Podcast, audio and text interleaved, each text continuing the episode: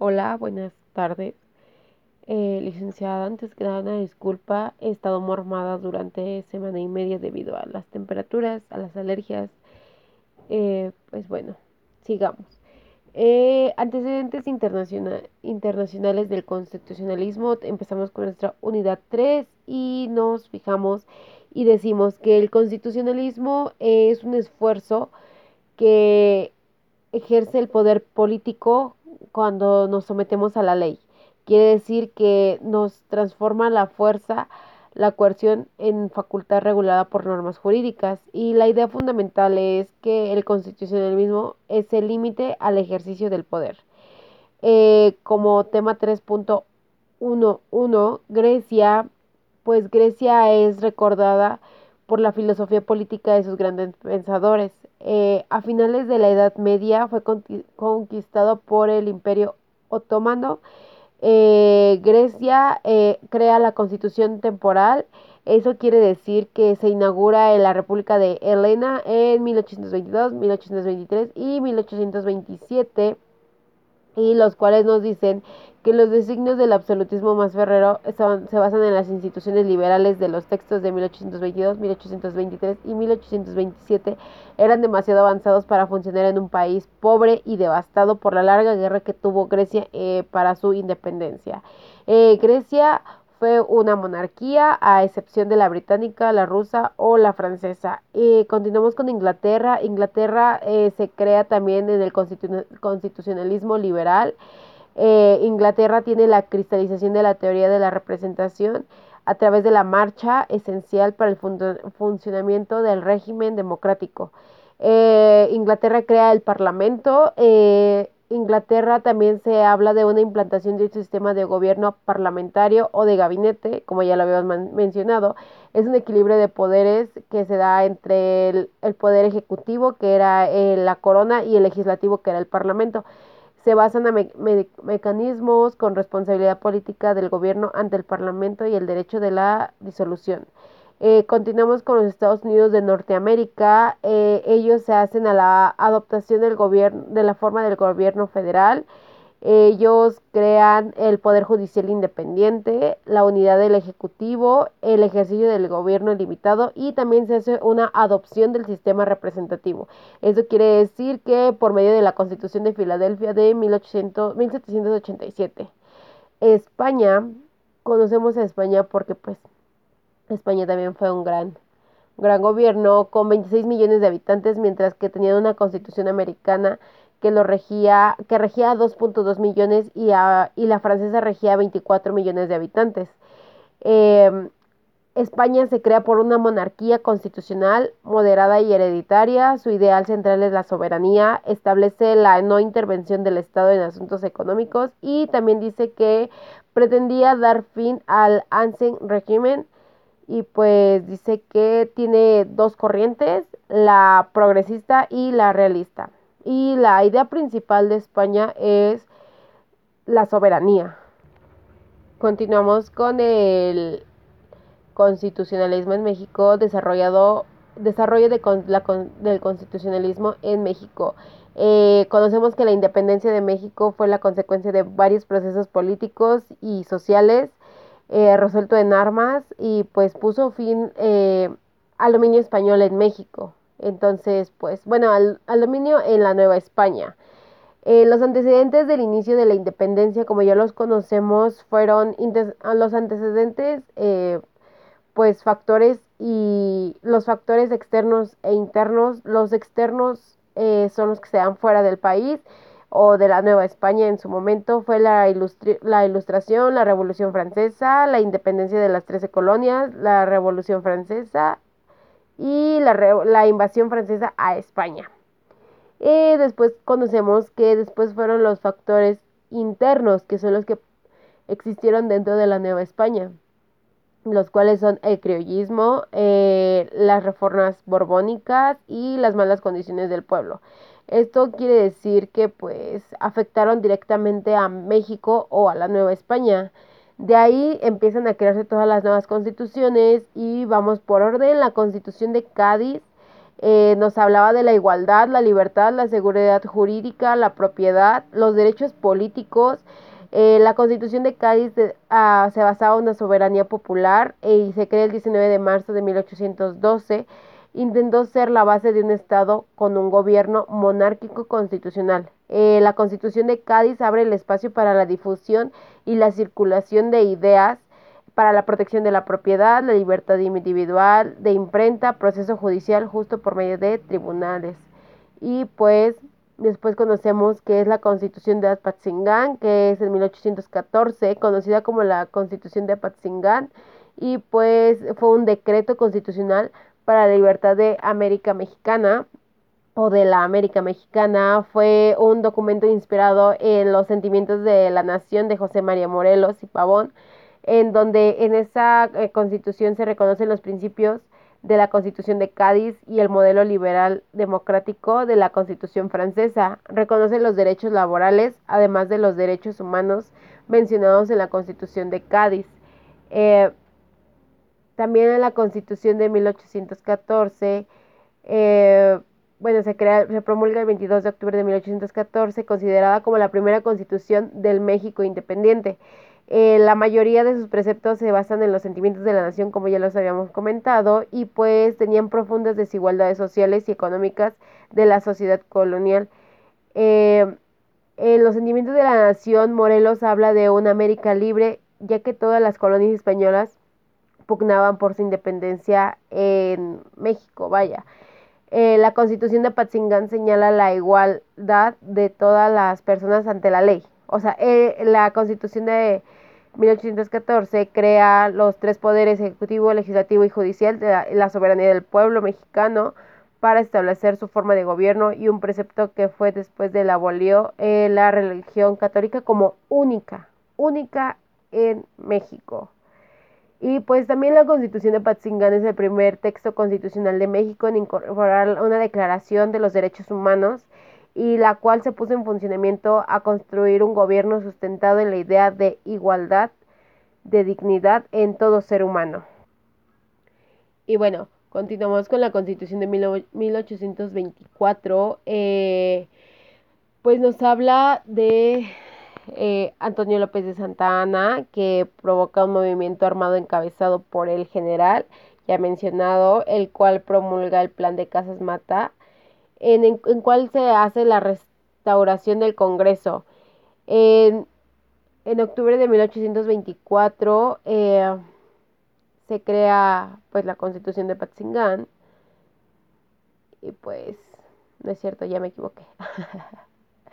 bueno, eh, la, la, Constitución Federal de los Estados Unidos Mexicanos permaneció vigente hasta el, sí, 1824 en octubre y termina el 29 de diciembre de 1836 y fue constituida por una constitución centralista. También, bueno, recordando un poco lo de la clase, nos dice que eh,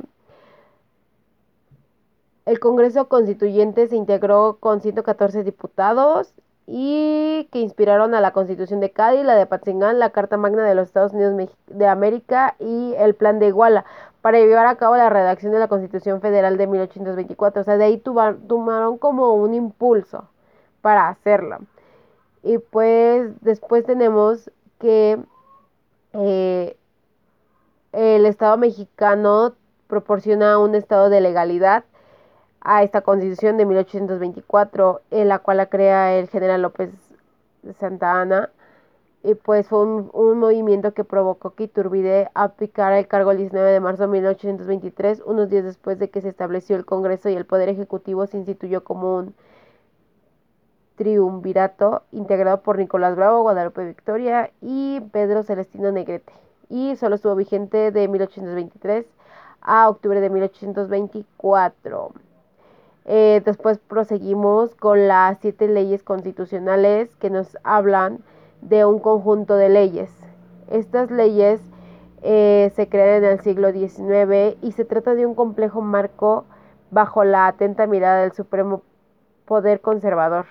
Eh, el protagonismo de las siete leyes también las da el artífice Antonio López de Santa Ana, el general, y pues La primera ley establecida que podían ser consideradas como ciudadanos y tener derecho al voto era que tenían que saber leer y escribir y un ingreso mínimo de salario. Y ellos quedaban excluidos de ser empleados domésticos. Eh, eh, la segunda ley nos dice que el Congreso y la Suprema Corte, eh, ellos hacían como, ellos tenían el poder de privilegiar al Ejecutivo. La tercera nos dice que pues eh, los mecanismos de elección presidencial eran indirectos a través del Senado, la Corte y la Junta de Ministros. Eh, también eh, la cuarta pues nos dice que se crea el poder llamado supremo conservador y que se atrae a capacidades superiores. La quinta ley regula el modo de elección de los miembros de la Suprema Corte de Justicia, la sexta ley nos dice que se crea una república federal o, eh, o sea, se pasa a ser una república federal y los estados desaparecían y pasaban a ser departamentos controlados por el poder desde un poder central, con gobernadores designados por el presidente de la república. Y la séptima era que si en ausencia, o sea, la séptima era la esencia, una provisión de alterar o cuestionar el articulado anterior por un plazo de seis años a partir de su promulgación. Las siete leyes terminan derogadas durante la intervención estadounidense en 1847. Después se dan las bases orgánicas, que son de 1853, cuando cuando Santa Ana regresa a la presidencia de la República y de inmediato envía al Congreso un proyecto de iniciativa de reformas constitucionales. El 12 de junio de 1843 se, se sancionan las bases orgánicas de la República Mexicana con 202 artículos y 11 títulos. Y bueno, en 1836 era tras lo que había pasado, era fungir como un mediador de los demás poderes y era como una como un poder suficiente para vetar las leyes. Se declara en el país y se profesaba la religión católica como única y se condiciona la ciudadanía a la percepción de una renta anual. Eh, de una renta anual y pues bueno, las bases orgánicas robustecieron los principios conservadores signados en 1836. No obstante, Mariano Paredes y Arriaga lanzó el 14 de diciembre de 1845 el Plan de San Luis, que destituyó al presidente José Joaquín Herrera y convocó un congreso extraordinario. Y bueno, seguimos con la Constitución de 1857, donde se firma la Constitución Política de los Estados Unidos Mexicanos con una corte liberal y federal eh, la Constitución Política de la República de México, juramentada el 5 de febrero de 1857, fue la Carta Magna, redactada por el Congreso Constituyente de ese mismo año. Eh, durante la presidencia eh, estaba el, el licenciado Ignacio Comonfort y pues realmente no sé si fue un licenciado, pero el presidente Ignacio Comonfort. Y bueno, en la redacción de la Constitución imperó el espíritu liberal que consagró numerosas libertades civiles igualitarias. Su promulgación fue muy polémica ya que se iba en contra de la Iglesia Católica y pues recordemos que anteriormente la Iglesia Católica era la única y la que tenía más poder sobre todo, de hecho hasta era como el más poderoso ante el gobierno y pues bueno, los el Partido Conservador se opuso, eh, se opuso a la aprobación y pues de, de la Iglesia Católica y dado eso dieron dio pie a la guerra de reforma o a la guerra de los tres años que culminó con la derrota de los conservadores y la instauración del gobierno liberal de Benito Juárez. La Constitución mexicana de 1857 nos dice que es un espíritu liberal que se había gestado paulatinamente desde los tiempos del Imperio mexicano. Esta constitución lleva ideas de la Ilustración francesa que habían impedido la formación de la monarquía propia en el antiguo virreinato de España. Eh, la constitución de 1857 logra imponer propuestas de influencia que el presidente Comonfort ejercía en la banda moderada, pues eran en su mayoría constituyentes liberales. Y pues la nueva constitución se estructuró con base de ocho títulos y 128 artículos. Eh, también se eliminan las alcabalas, las aduanas internas, prohibió los títulos nobiliarios, monopolios y honores hereditarios, promulgó la educación laica y enajenó las raíces de la Iglesia Católica, otorgándole al Estado un rol prepotente a los asuntos antes regidos por la religión, porque en este caso ya la quería, ya la había sacado. Eh, eh, se hacen cambios estos cambios son de carácter federal y se le otorgaba al país a partir entonces por 23 estados y un territorio federal, superando a los 20 consagrados de la Constitución de 1824. Los estados que consideran la Constitución de 1857 son el Estado de México, Guanajuato, Oaxaca, Puebla, Michoacán, San Luis Potosí, Coahuila, León, Tamaulipas, Veracruz, Sonora, Querétaro, Jalisco, Yucatán, Durango, Chihuahua, Chiapas, Colima, Aguascalientes, Sinaloa y los estados recién creados que era Guerrero y Tlaxcala. Eh, la constitución de 1857 fue juramentada el 5 de febrero de 1857 por el presidente de la República y por el presidente del Congreso, que en ese entonces era Valentín Gómez Farías. En 1857 se proclama el plan de Tacubaya que quiso aspirar a derogar la constitución y convocar un nuevo Congreso constituyente. Continuamos con las bases orgánicas del imperio de Maximiliano de Habsburgo. Maximiliano de Habsburgo, pues eh, él era el archiduque de Austria en la alianza de los decretos conservadores del país y la Iglesia Católica. Este, este imperio dependía de las tropas europeas, sobre todo francesas, para defenderse de la resurrección de los rebeldes republicanos, encabezados por Benito Juárez y los miembros del Partido Liberal con apoyo de los Estados Unidos. Eh, el emperador Maximiliano, junto a militares conservadores Miguel Miramón y Tomás Mejía, caen en, eh, caen en la segunda caída del imperio mexicano Benito Juárez y los liberales asumían el poder. Bueno, continuamos con la constitución de 1917. Bueno, la constitución de 1917 fue creada durante el porfiriato. Eh, se crean los tres poderes. La constitución de 1917 es, es un congreso constituyente que inició sus funciones en Santiago de Querétaro y bueno, contaba con diputados constituyentes y el 5 de febrero de 1917 se promulga definitivamente con el nombre de la Constitución Política de los Estados Unidos Mexicanos. Y bueno, la Constitución Política de los Estados Unidos Mexicanos es la Carta Magna o norma fundamental que organiza la política, lo legal y lo jurídicamente que lleva a la nación mexicana en la actualidad. Es la más actual.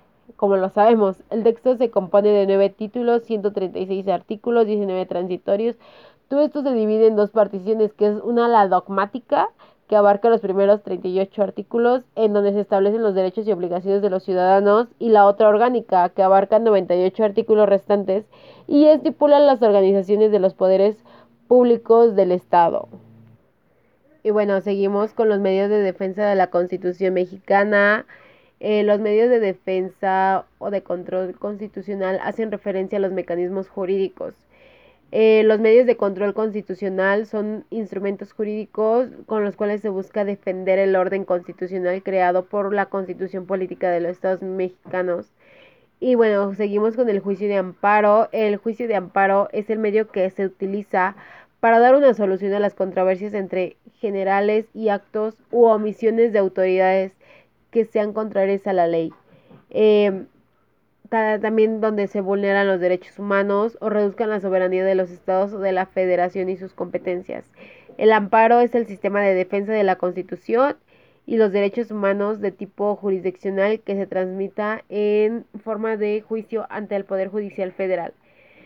La Declaratoria General de la Inconstitucionalidad eh, se dice que se basa en la ley de amparo externa que sucede cuando las salas o en plena o en el pleno de la Suprema Corte de Justicia de la Nación resuelvan las inconstitucionalidades de la forma general. En los dos casos ya mencionados, la Suprema Corte de Justicia de la Nación ordenará al Congreso de la Unión que en un plazo de 90 días se resuelva el problema de la inconstitucionalidad de dicha norma. Eh, la controversia constitucional quiere decir que la ley reglamenta que el artículo 115 constitucional dice que son partes de una controversia constitucional las entidades, poderes u órganos que pueden ser como parte como actor demandado o tercero interesado y podrán comparecer al juicio por conducto de representantes legales. Asimismo, en esa parte de la controversia constitucional del Procurador General de la República. Esto quiere decir que una vez recibida la demanda, el ministro preside de la Suprema Corte de Justicia de la Nación designa por turno al mismo ministro instructor, quien pondrá su proyecto al Pleno de la Suprema Corte de Justicia de la Nación. En la acción de inconstitucionalidad se dice que es revisar las normas jurídicas secundarias y los actos de las autoridades que respeten la Constitución. Y pues las recomendaciones de la Constitución de la Comisión Nacional de los Derechos Humanos dice que pues señalarán las medidas a seguir a las cuales puede seguir la destitución de los servidores públicos o la restitución del daño o perjuicio Dadas recomendadas pueden ser adaptadas por el servidor público o deben ser entregadas las pruebas que ha cumplido con la recomendación. Si las recomendaciones no son aceptadas o cumplidas por la autoridad o servidor público, la responsable deberá hacer pública la negativa debidamente fundada y motivada. Eh, la CNDH podrá denunciar ante el Ministerio Público. Los medios de control constitucional en materia electoral eh, conocemos que el Tribunal Electoral del Poder Judicial de la Federación debe de resolver de forma definitiva los medios de control constitucional. También debe de ver la protección de los derechos político-electorales, eh, darle juicio de revisión constitucional electoral y juicio de revisión constitucional electoral y el juicio para la protección de los derechos político-electorales del ciudadano. Ese es el cargo que ellos tienen. Conocemos que el juicio político, el juicio político es uno de los medios de control constitucional no jurisdiccional, donde se involucra un procedimiento formalmente legislativo y materialmente jurisdiccional. Eh, se dice que el citado procedimiento solo podrá iniciarse durante el tiempo que el servidor público denunciado se encuentre en función de su cargo, así como hasta dentro de un año después de la conclusión del mismo. Las reformas constitucionales del 6 y del 10 de junio dice que se publican en un diario oficial de la Federación dos reformas a la Constitución que significaron un cambio. Las reformas de los derechos humanos establecidos en tratados internacionales son la cúspide de un, de un ordenamiento jurídico. Las reformas constitucionales del 6 de junio de 1900 de 2011, perdón, eh, nos dice que el Estado mexicano eh, va a ser parte, se va a introducir el amparo adhesivo, se establece la posibilidad de promover el juicio de amparo a quien cuente con interés legítimo, se modifican algunas normas relacionadas con la integración de la jurisprudencia y se crea la figura de la Declaratoria General de la Inconstitucionalidad. La reforma constitucional de 10 de junio de 2011 dice que de manera sustantiva 11 artículos constitucionales para fortalecer la protección de los derechos humanos y forzar los mecanismos de garantía. La garantía de los derechos humanos dan una conformidad a los principios de universalidad, interdependencia, de eh, indivisibilidad y progresividad, en los términos que la ley establezca. Continuamos con los tratados internacionales de los derechos humanos firmados por el Estado mexicano, donde nos dice que la ley eh, se crea los tratados que se entenderán como un convenio regido por el derecho internacional público. Y está escrito entre el gobierno de los Estados Unidos mexicanos y uno o varios sujetos del derecho internacional público. De manera breve yo les voy a hablar un poco sobre el tratado de la eliminación de la discriminación racial. Bueno, eh, la eliminación de, la, de todas las formas de discriminación racial dice que se va a detonar toda la distinción, extinción, restricción o preferencia basada en motivos de raza, color, linaje u origen nacional étnico, las medidas especiales adoptadas con el fin exclusivo se asegura que el adecuado progreso de, ciertos grupos racial, raciales o étnicos. Eh, se considera la Declaración Universal de los Derechos Humanos donde se dice que todos los seres humanos nacen libres e iguales en dignidad. Eso quiere decir, y bueno, yo lo basé mucho porque yo he visto mucha discriminación hacia las personas que son eh, de Oaxaca, de Chiapas, que ellos conservan su forma de vestir, sus, costumbres y tradiciones, y muchas veces nosotros por ignorantes nos burlamos de ellos cuando eso no debería de ser. Es por eso que yo elegí este tratado y bueno, me llamó mucho la atención. Prosigamos con los principios constitucionales e internacionales de los derechos humanos eh, que se es a partir del 11 de junio de 2011. La Constitución Política de los Estados Unidos Mexicanos, en su artículo primero, se establece un reconocimiento expreso de los derechos humanos contenidos tanto en la propia Carta Magna como en los tratados internacionales de los que el Estado mexicano sea parte. El principio de universalidad eh, viene del reconocimiento de la dignidad que tienen todos los miembros de la raza humana sin distinción de nacionalidad, credo, edad, sexo, preferencia o cualquier otra. Los derechos humanos se consideran prerrogativas que le consideran a toda la persona por el simple hecho de serlo. El principio de interdependencia dice que los derechos humanos se encuentran vinculados íntimamente entre sí. Eso quiere decir que necesariamente impacta en otros derechos y es el respeto y la garantía. El principio de indivisibilidad indica los derechos humanos son infragmentables, sea cual fuera su naturaleza. Eso quiere decir que cada uno de ellos conforma una totalidad de integridad por un Estado y por los que derivan la necesaria protección de la dignidad humana. El principio de progresividad dice que la obligación del Estado es generar en cada momento un momento histórico, una mayor y mejor protección y garantía de los derechos humanos. El principio pro personae dice que atiende a una obligación que el Estado tiene de aplicar las normas más amplias cuando se trata de reconocer los derechos humanos. El principio de interpretación eh, conforme refiere que cuando se interponen las normas constitucionales se pueden utilizar las normas de los derechos humanos. Eh, en los tratados internacionales de los que México sea parte o con el propósito de ofrecer una mayor protección a las personas. Proseguimos con el control de constitucionalidad y el control de convencionalidad. El concepto de control de convencionalidad se encuentra eh, o consiste en hacer valer el principio de la supremacía constitucional a través de la defensa. El control constitucional implica el deber de proteger los derechos fundamentales establecidos en la Constitución. El control de convencionalidad es un principio articulado con estándares, reglas y pues esos provienen de sentencias de tribunales internacionales. Con el derecho interno y con la garantía del acceso a la justicia es como una herramienta eficaz y obligatoria para los jueces nacionales y para hacer efectivos los derechos humanos. Las garantías de los derechos humanos nos dice que son derechos inherentes a todos los seres humanos sin distinción alguna de nacionalidad, de lugar, residencia, sexo, origen, origen nacional o étnico, color, religión, lengua o cualquier otra condición. Todos tenemos los mismos derechos sin discriminación alguna. Eh, los derechos internacionales interdependientes, invisibles y universales. Ignacio Burgoa nos dice que las garantías individuales son los medios jurídicos de protección, defensa o salvaguarda de los derechos del hombre en primer término.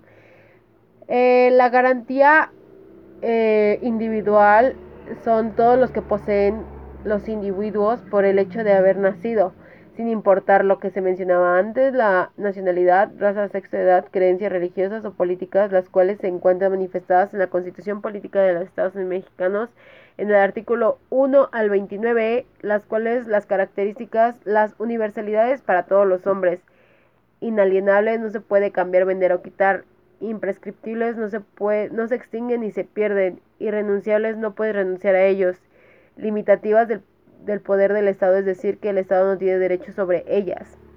Las garantías individuales se clasifican en grupos de igualdad, que quiere decir que eh, se hace la eliminación de toda distinción entre individuos como raza, nacionalidad, religión, posición económica, etc. Ah, también conocemos que de propiedad Eh, es el artículo 27 constitucional que dice que se establecen las tierras y aguas nacionales pertenecientes al origen de la nación y el cual posee el derecho de transmitir el dominio a los particulares constituyendo así la propiedad privada. Eh, de seguridad jurídica son derechos que protegen a los gobernados, su familia y sus pertenencias ante la autoridad. De libertad asegura la capacidad jurídica para actuar libre del individuo en la sociedad. Y bueno, esto sería por mi parte. De igual manera ofrezco una disculpa por los ruidos que se escuchan. Vivo en una calle principal. estoy literalmente congestionada por las alergias. Y bueno, eso sería todo, licenciada. Muchas gracias. Y bonito fin de semana. De... Sí, de semana.